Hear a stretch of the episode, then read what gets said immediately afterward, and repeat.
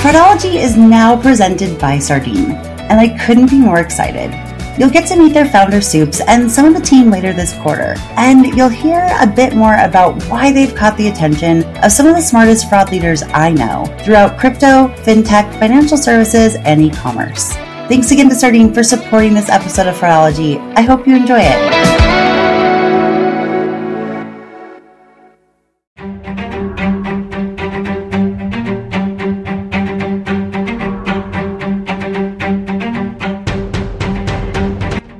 Welcome to the Fraudology Podcast, where every week we will dive into the science and study of online fraud from the perspective of a veteran fraud fighter. I'm Karisse Hendrick. I've focused my life and career on online fraud prevention for over 15 years, working with hundreds of the most well known e commerce companies to help them prevent payment fraud and abuse.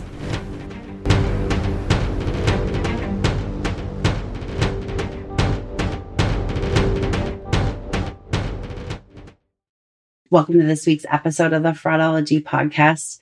This is episode 25. I am so grateful to all of you who have followed this podcast, who have shared this podcast, who have posted about various episodes or shared little nuggets of information that have come throughout episodes. I've been so grateful to have a combination of solo episodes where I deep dive into various elements of card not present e commerce and card not present e-commerce fraud prevention and chargebacks and sometimes a little bit of payments, etc., as well as interviewing people who are just overall in the fraud landscape and ecosystem. While primarily I do focus on e-commerce fraud prevention because that's the world I know and love. Last week I got to interview Kelly Paxton from Pink Collar, who really focuses on pink collar crime, which is a really interesting conversation. Frank McKenna, who is working more on car and auto loans and just lending fraud. And we've talked to Alexander Hall, who is a former fraudster of both in person and online schemes. One of the very first episodes and interviews I did was with Chase Park of Whispered Defense, and no one knows the refunding fraud area and specifics as much as him. At least I have yet to meet anyone.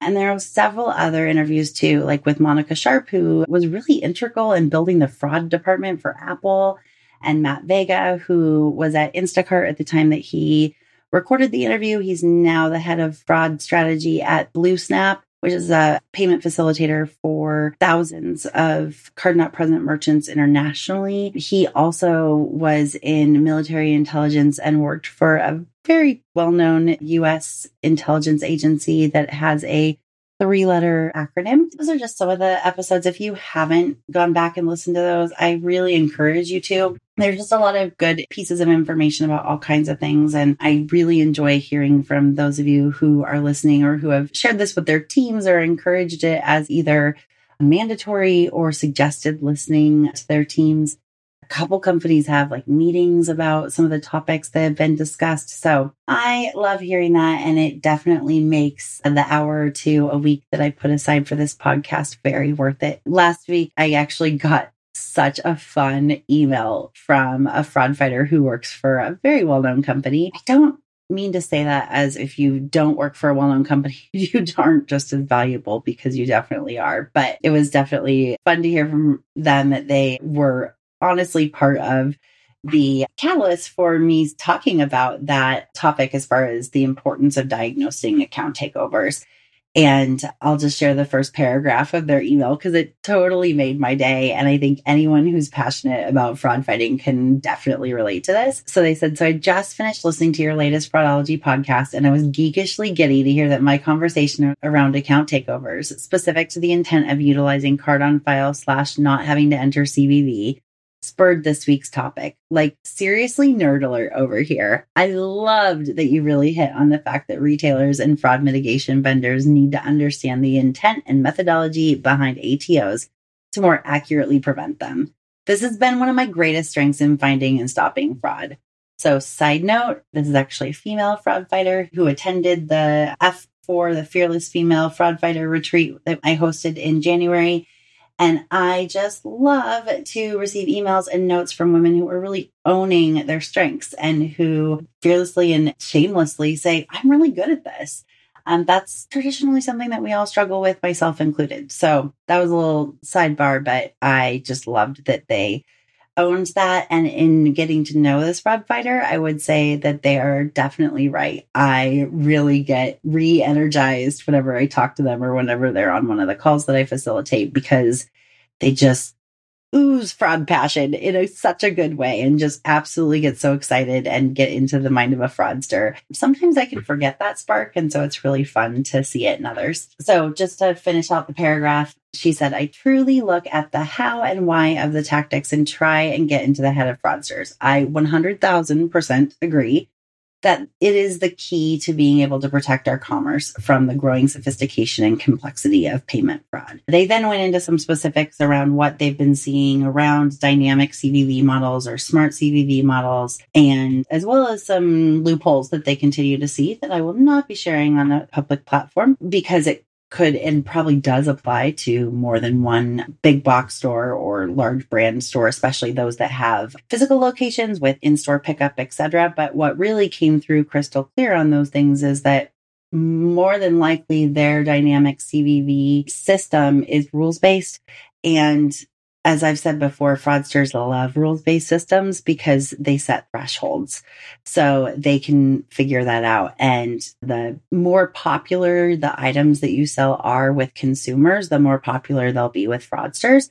And the more popular they'll be with sophisticated fraudsters. I've talked about this before, but knowing where your company lies in the fraud food chain, so to speak, and this is something that Brett Johnson, my former podcast co host for the online fraudcast, used to talk about a lot as well is knowing what type of fraudsters your company attracts is very helpful and, and useful for fighting fraud because you can know, okay, we're going to put this one stopgap in and it's going to solve this one problem, but they're going to keep finding new ways around it. So how can we not just solve for the problem we have today, but how can we solve for the next 10 problems we're going to have? Or where are they going to go and how are they going to morph and adapt and change? And that goes right back to my, it's become infamous fraud zombie analogy that I make in keynote presentations and have done in an article for CNP, I think back in like 2014, but it's still, I think they run it like almost every Halloween and it's pretty fun. But the basic premise is that fraud zombies morph and they change and they adapt to the tools they're using, always having an eye out for that. And if you are a fraud leader and you just don't have the time to really dive into the details and look at these things, I would really suggest finding a fraud fighter like the one here who is just so good, like a dog with a bone, so to speak. I did have a fun LinkedIn post that was really active. I think it got like over 40 comments or something like that last week about attributes that you look for in a fraud fighter, especially on the analyst level. And a few people used the term dog with a bone. So that's definitely one that's important and really having someone who just won't stop pulling on those threads until they figure it out and identify because if you think that you've plugged all the holes in your boat, so to speak, chances are there is some hole where they're all going. So having someone to keep an eye on that and really dive down and diagnose not just what's happening, but the methodology they're using as well as their goal, their intention. It's just critical. Anyway, obviously, if you want to hear more about that, I did an entire episode about that. So I will stop talking about it one quick note to this specific merchant. Your email was long and I really want to reply to all of it. So if you are hearing this before I've replied, just know how much I appreciated it and I will reply soon. I just want to provide a thoughtful response. And sometimes that happens where I want to provide a thoughtful response to a LinkedIn message or an email. And then I'm like, oh, I just don't have time right now. And so I'll mark it as unread or I'll try to remember to go back to it. And then oftentimes I just completely space it or I get bogged down in other things. So please just know it's not personal. In a perfect world, I would clone myself and one of me would respond to all of the thoughtful notes and messages and emails I get. And then the other one of me would be working on all client stuff and client projects, which I am so grateful to have. Doing the best I can. I think it's just a good rule of thumb right now these days just to assume that we are all doing our best. And every day, our best is a little bit different than the day before. And I think in talking with a lot of fraud fighters, I think we're all getting pretty exhausted. It's just, it's been a long 13 months. And if you haven't hit your wall previously, I think you're hitting your wall now. At least that's what it seems to me. And that's okay. I've hit a wall like six or seven times in the last year and a half. Let's just all be a little bit nicer to ourselves. It's something I'm trying to learn and it's actually done me a lot of good. So I'm just going on all kinds of tangents today. But what I really wanted to talk about for the bulk of this episode is chargebacks, specifically fraud coded chargebacks or fraud reason code chargebacks for card not present merchants. So e commerce, mobile, anytime the credit card isn't present in the transaction, which is happening now more than ever because so many businesses have had to pivot and create that's like the the word of 2020 or 2021. We've also heard the term digital transformation. So I'm also getting a lot more inquiries from small to medium companies who just haven't really had to deal with chargebacks. And definitely when you start to get the first one, the second one, it can be very frustrating to say the bank approved this order three months ago and now they want their money back and I don't get a say. It's very frustrating. So often I become like a chargeback therapist. But one of the reasons why chargebacks have become one of my favorite subjects and why they're really one of the core focuses of my consultancy when I work with e commerce merchants is because I learned pretty early on in my career that I understood chargebacks in a different way than most merchants. And I think that that's specifically because I started out on the payment processing side and I started out on the help desk. So that meant that I really had to learn at a very granular, specific level about merchant statements and billing and chargebacks and being able to answer those questions in detail in a way that they felt satisfied. And then being promoted into the risk department, I worked literally in the exact same department or same area as the chargeback team. And so I saw which chargebacks got represented and sent on to the issuing bank through Visa and MasterCard and which dispute documentation got thrown in the recycling bin.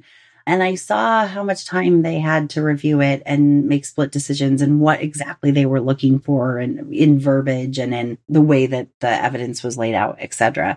So when I came to the merchant side and started to just hear so many merchants complaining about it, I 100% agree that the rules aren't fair, especially for e-commerce merchants. When it was decided that e-commerce chargebacks were going to go under the same boat as MOTO orders is what we used to call them for mail order, telephone order. It wasn't like anyone had a crystal ball and knew that the internet would be a very core piece of commerce in 10, 15, 20 years. It was more just, okay, there's this new thing. People are accepting payments online. Where do we put it as far as a category? oh, it makes the most sense that it's under MOTO. And then that tra- MOTO stopped being used as a term and it was then CNP for card not present. I think in a perfect world, it would be great if we just tore down the current system and created it all back from scratch. However, that's not going to happen. There's just layers upon layers upon layers of code within the card brand systems and within issuing systems and processor systems, etc. So what I've really found to be the key over the last several years is to understand the rules and understand how to play the game. And I have significant amount of wins under my belt. So it's not just me saying that, like philosophically, I have very large wins under my belt, just that I can track that I know about. It's well over $150 million that I've saved e-commerce companies in either revamping their chargeback processes or templates for responses or creating a good outsourcing project or really where they're getting the best out of it, utilizing the right partnerships. But those I actually don't count in that figure. These are all directly tied to processes and templates that I've created. And I'm proud of that. Does my bank account reflect those giant losses? No, because I don't charge a commission, but I am very proud of it and I'm looking forward to being able to hopefully provide more information and training about chargebacks that's scalable soon. That's been on my roadmap for the last year, but COVID has changed a few priorities, especially around revenue as a business owner. So all of that to say, I wanted to share a little bit of just where I'm coming from on this. I see chargebacks holistically from end to end, from the time that the customer contacts the issuer all the way till the final decision is made. And I have some philosophies and theories that have been very much proven. Just know that. So if you're listening to this and you're like, uh, this sounds great, but in a perfect universe with sunshine and rainbows, no, actually, these things are achievable. This topic of fraud reason code chargebacks has come up over and over again, especially in the last year and a half. I actually hosted a merchant, I host a few different merchant only conversations and collaboration calls that I've mentioned before on previous podcast episodes. And this topic has come up on, I think, every single one of them at different times.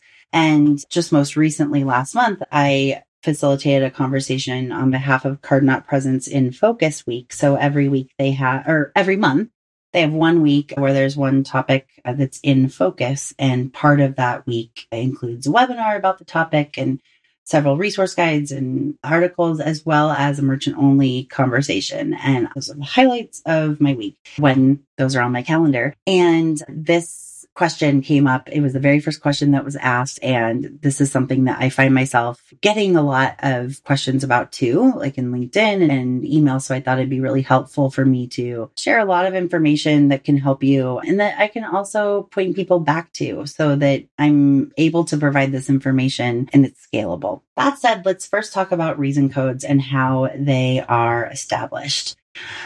Issuing banks are selecting reason codes traditionally based on what the customer tells them. Now, I should also say that 90% of this information is going to be mostly about the US. That's not to say that it can't be applied to the EU, UK, Australia, and other areas of APAC and just EMEA in general. But the US by far has more chargebacks, more fraud, for lots of reasons, which is a whole other conversation. But if that's relevant and of interest to anyone, let me know. And that can be a future podcast episode. I've done actually a significant amount of research as well as sharing with some clients that I've had that start off in other countries and come to the US and just their chargebacks soar, even when they duplicate whatever processes they had in Europe or Asia.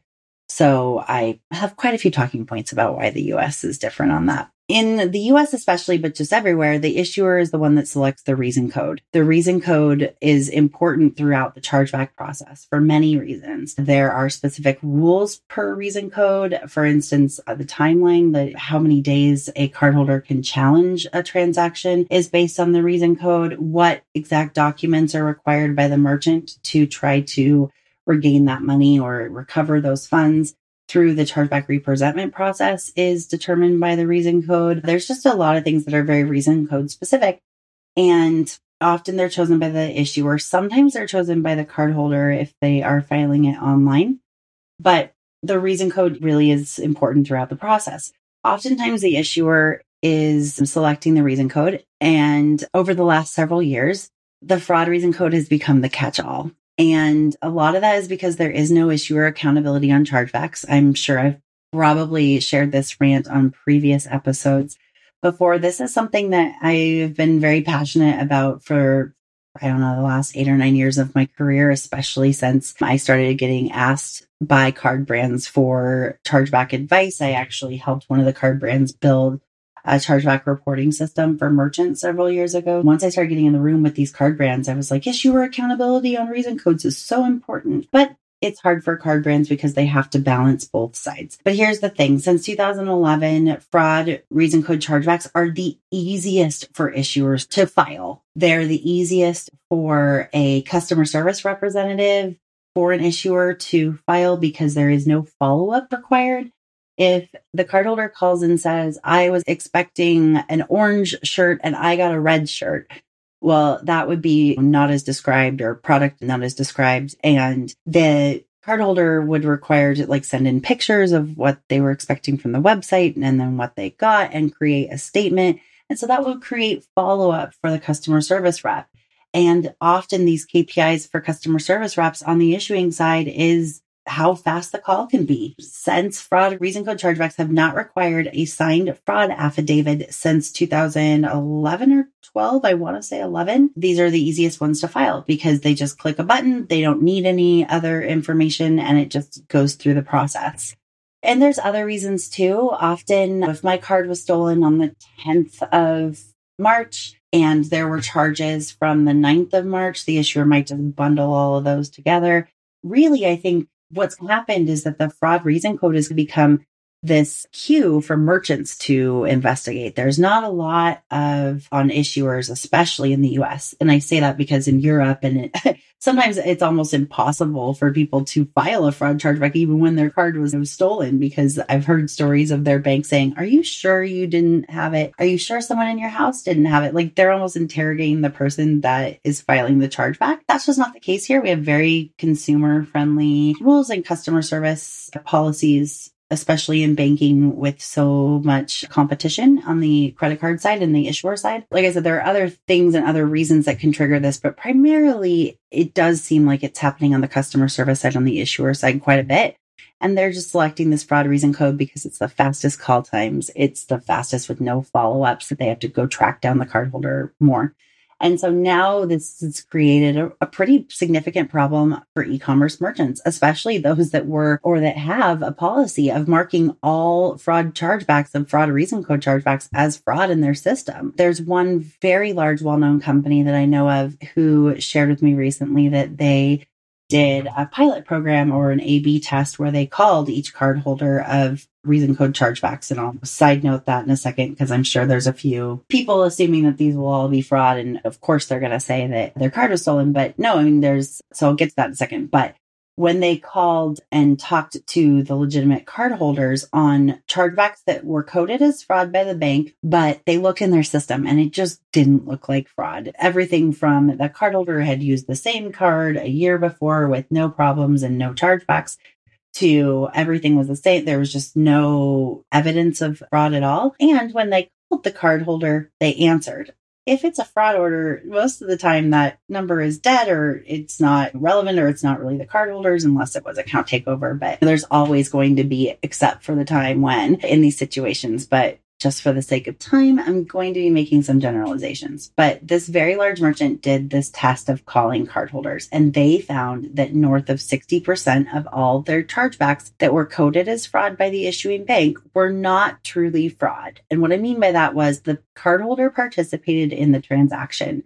There was not payment fraud involved. Sometimes cardholders will say, I shouldn't have been charged for that, so that was fraud. Okay, but that's not the true definition of fraud true definition for the sake of chargebacks should be that the cardholder was not in possession of the card. They did not participate in the transaction. They did not provide that merchant their card number at another time. If any of those things happen, there are other reason codes for that that are more applicable and that should be selected.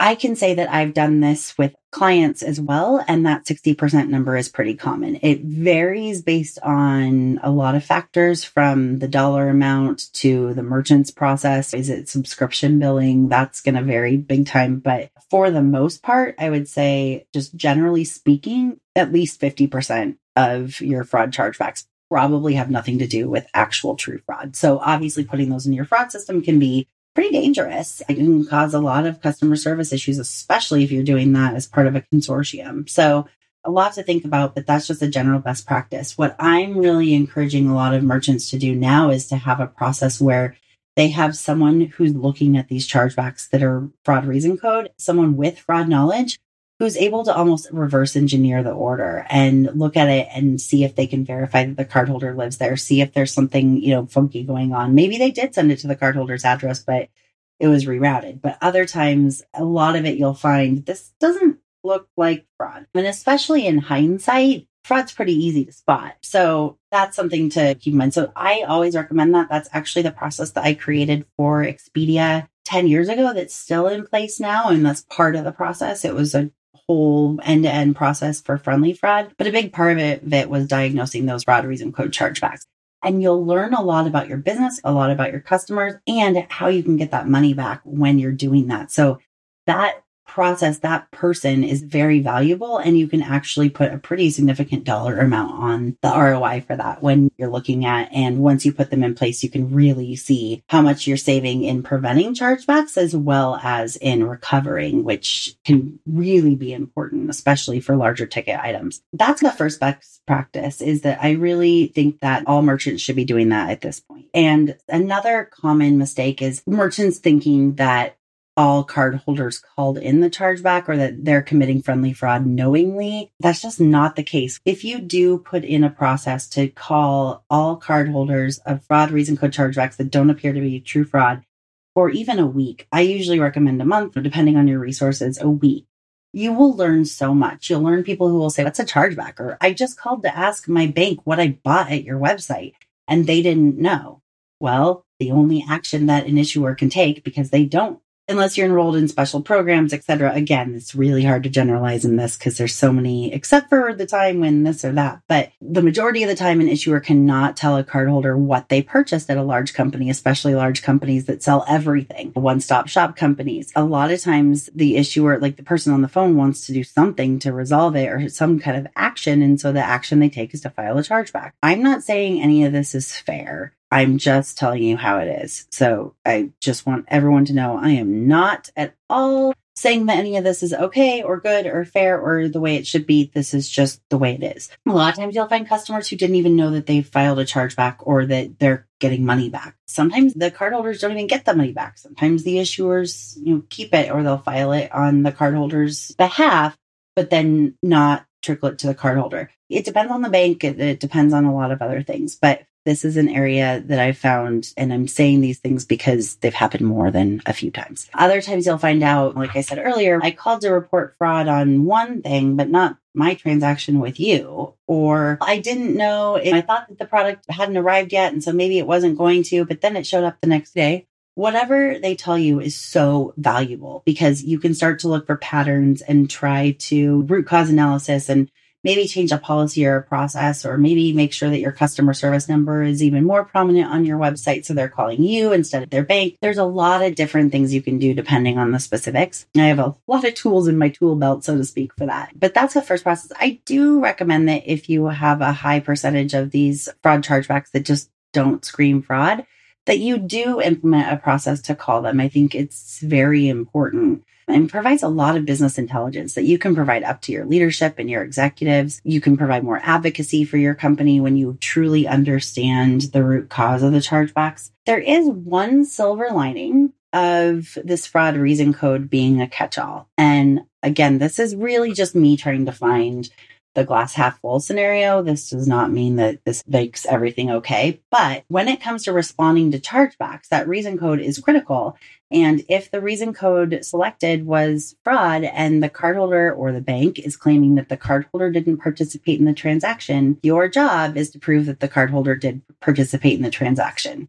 Even if there are notes in the system saying that the cardholder was mad about the charge and they're trying to get a refund, well, you can use that to say, the cardholder participated in the transaction. Here's the proof. Responding to chargebacks are subjective. So sometimes it does depend on like the mood and the full moon. I don't really think it's the full moon. Various factors of the two humans that are reviewing your response documentation.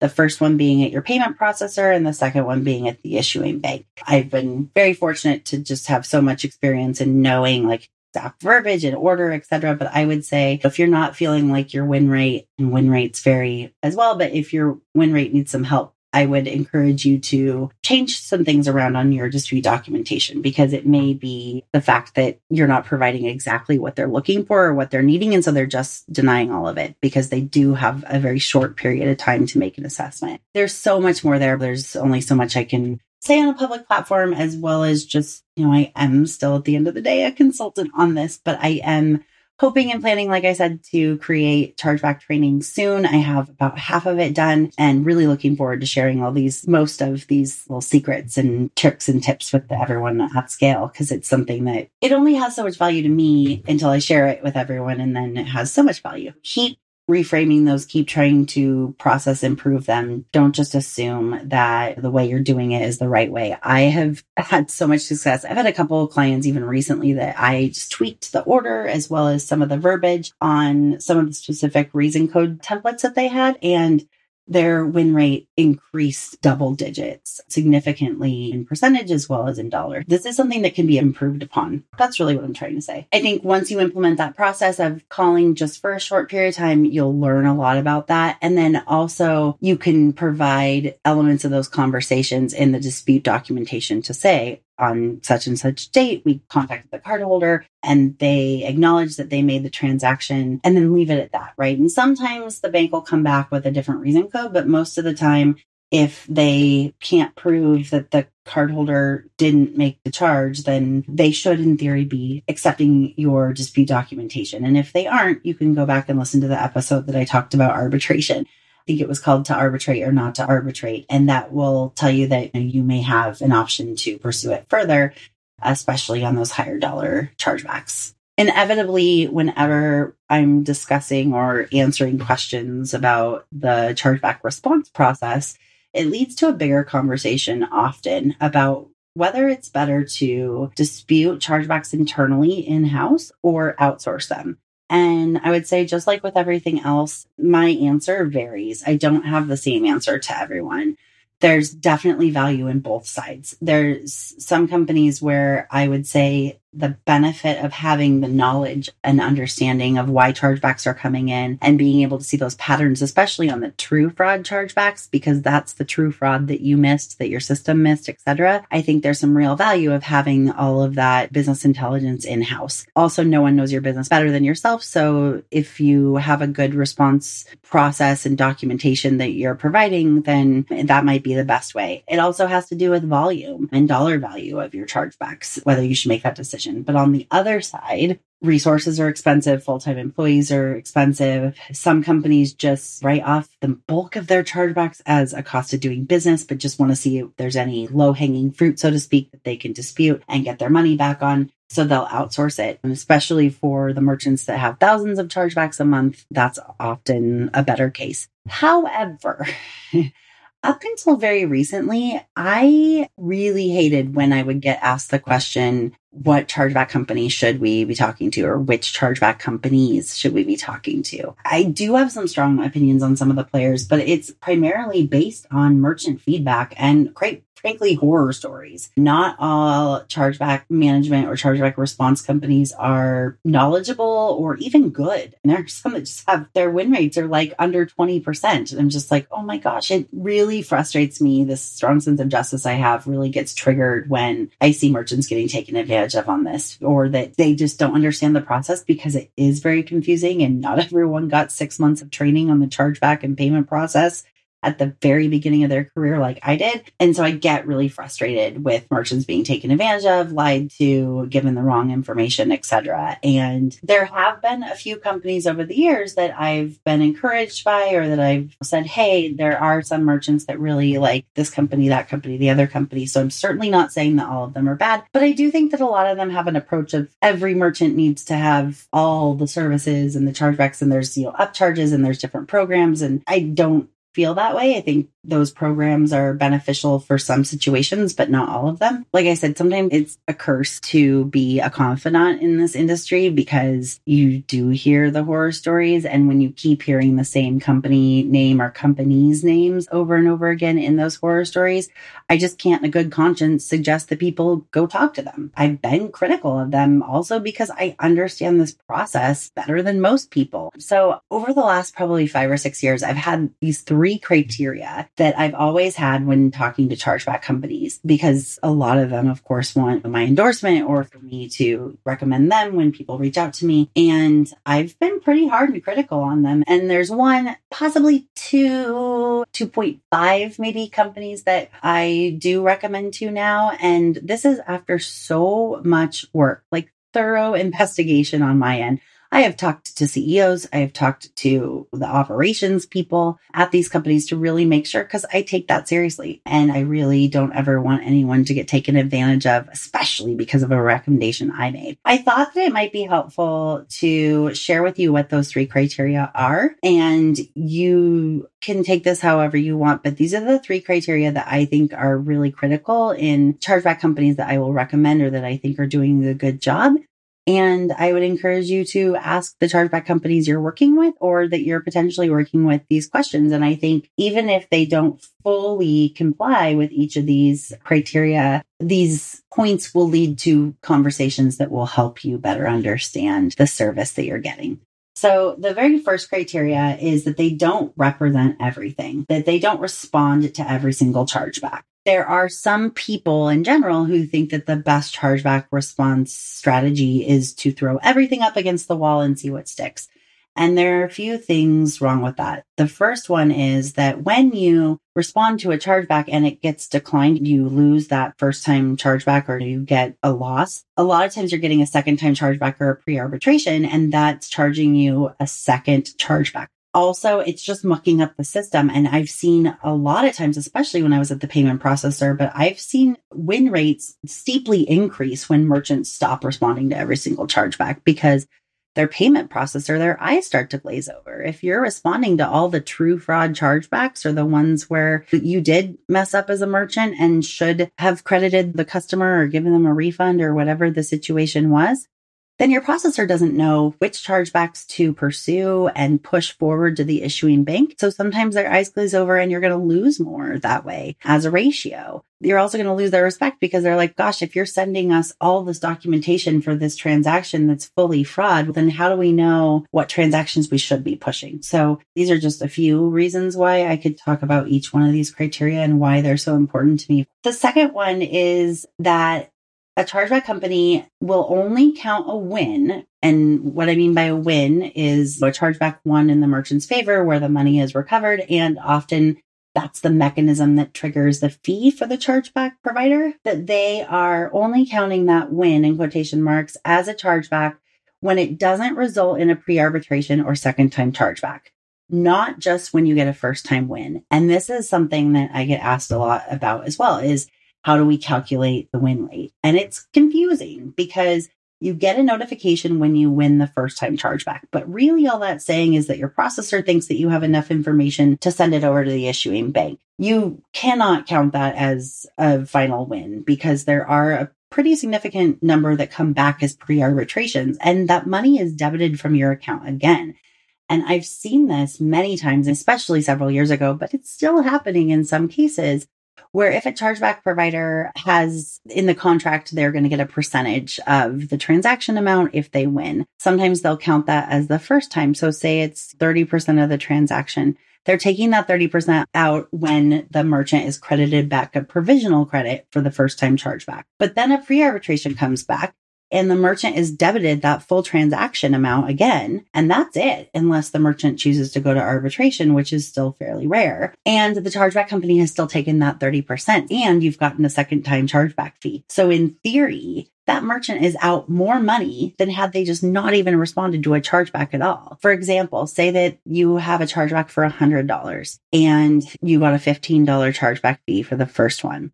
Then your chargeback provider responds to the chargeback and you get a provisional credit and you get a first time win on your chargeback. Then assuming that they take out their fee, then the 30% would be $30. So now at this point, that chargeback has cost you $45 but you got the whole hundred dollars back. Okay. We net win of $55. Okay. That's better than nothing. Then it comes back as a second time chargeback. So you get a second $15 fee. So now you're up $60 and the bank has taken that full $100 chargeback out of your account again and given it to the issuer.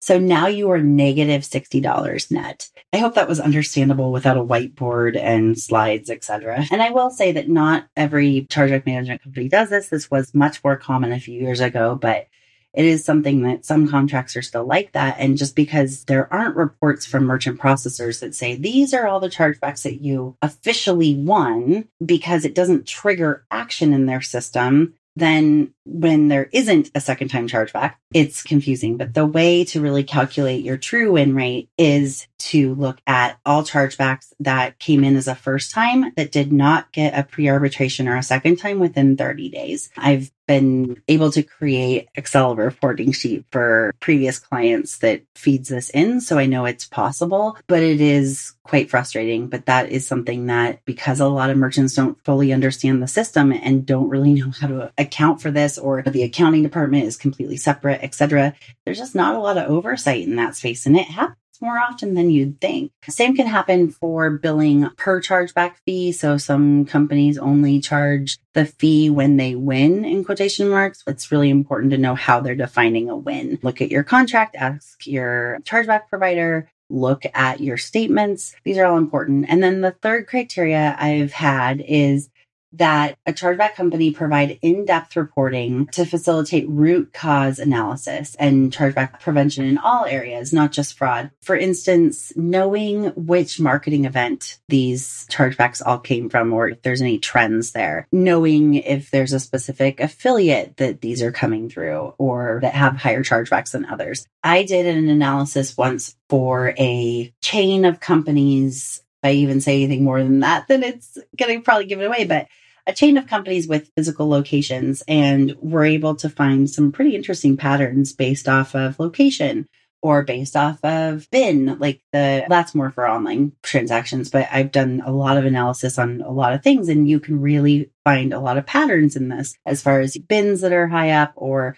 that issue high chargebacks, or you can look at the bins that you're receiving, bank identification number, the chargeback or the credit card companies that you're receiving wins on. There's so much granular detail. And if your chargeback provider is just providing wins, losses, or like very, very basic reporting, there's not a lot that you can do to prevent chargebacks from coming in in the first place. And that's probably intentional in some parts, right? There especially was a company that was around years ago that I don't think is around anymore that believed that if you give your merchants any information at all about why the chargebacks are coming in, even the true fraud chargebacks to stop those in the upfront, then you're reducing your billable amounts for the merchant for your own company, right? Chargeback management companies are there to make a profit. So some of them made the determination that if we give merchants all this information about where their chargebacks are coming from, that they can then go and do some preventative measures, rewriting a marketing ad next time, right? Like if there was a verbiage around free trial, maybe you change it to something else because you had a huge spike in chargebacks for that marketing event or a price point or a specific product. Maybe there's some kind of defect that you're not aware of. There's just so much business intelligence in root cause analysis.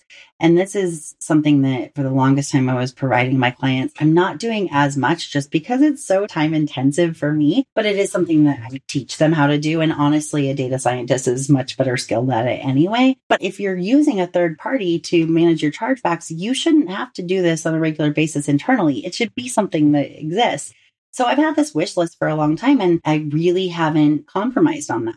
Like I said, I'm happy to say that there's at least two companies that do hit each of these criteria that I've talked to. And I'm not here to do an advertisement for them at all. Certainly, if you really want to know, you can contact me. But I just wanted to provide that information for you guys because I think this is something that I haven't written about or shared before that I think can be very valuable and is important for the continuity of your business for really helping your company maximize revenue, but minimize risk. There's this whole other portion of fraud that provides a lot of opportunity. There are some companies that can, some merchant companies that have gotten up to the high 70s or 80s in chargeback representments. Now, granted, that also shows that a lot of those chargebacks shouldn't have been issued in the first place, but the fact that you're getting that money back from your company is a huge win something that you can really boast about. And also you can just provide so much business intelligence to your company about the transactions that people are calling their banks to dispute, or even just calling their bank to ask what the charge was for. And then it initiates a chargeback. So I think that's where I'm going to stop for today. Sometimes when I'm doing these solo episodes, I don't always know how helpful or informative they are to people. So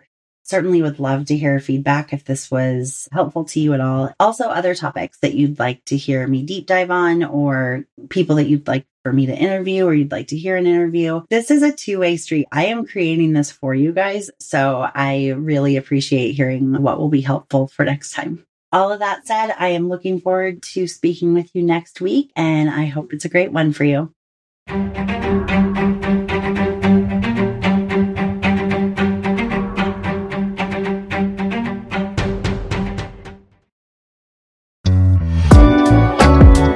Again to Sardine for sponsoring this episode of Fraudology and for supporting information sharing and collaboration across the FraudFighter ecosystem.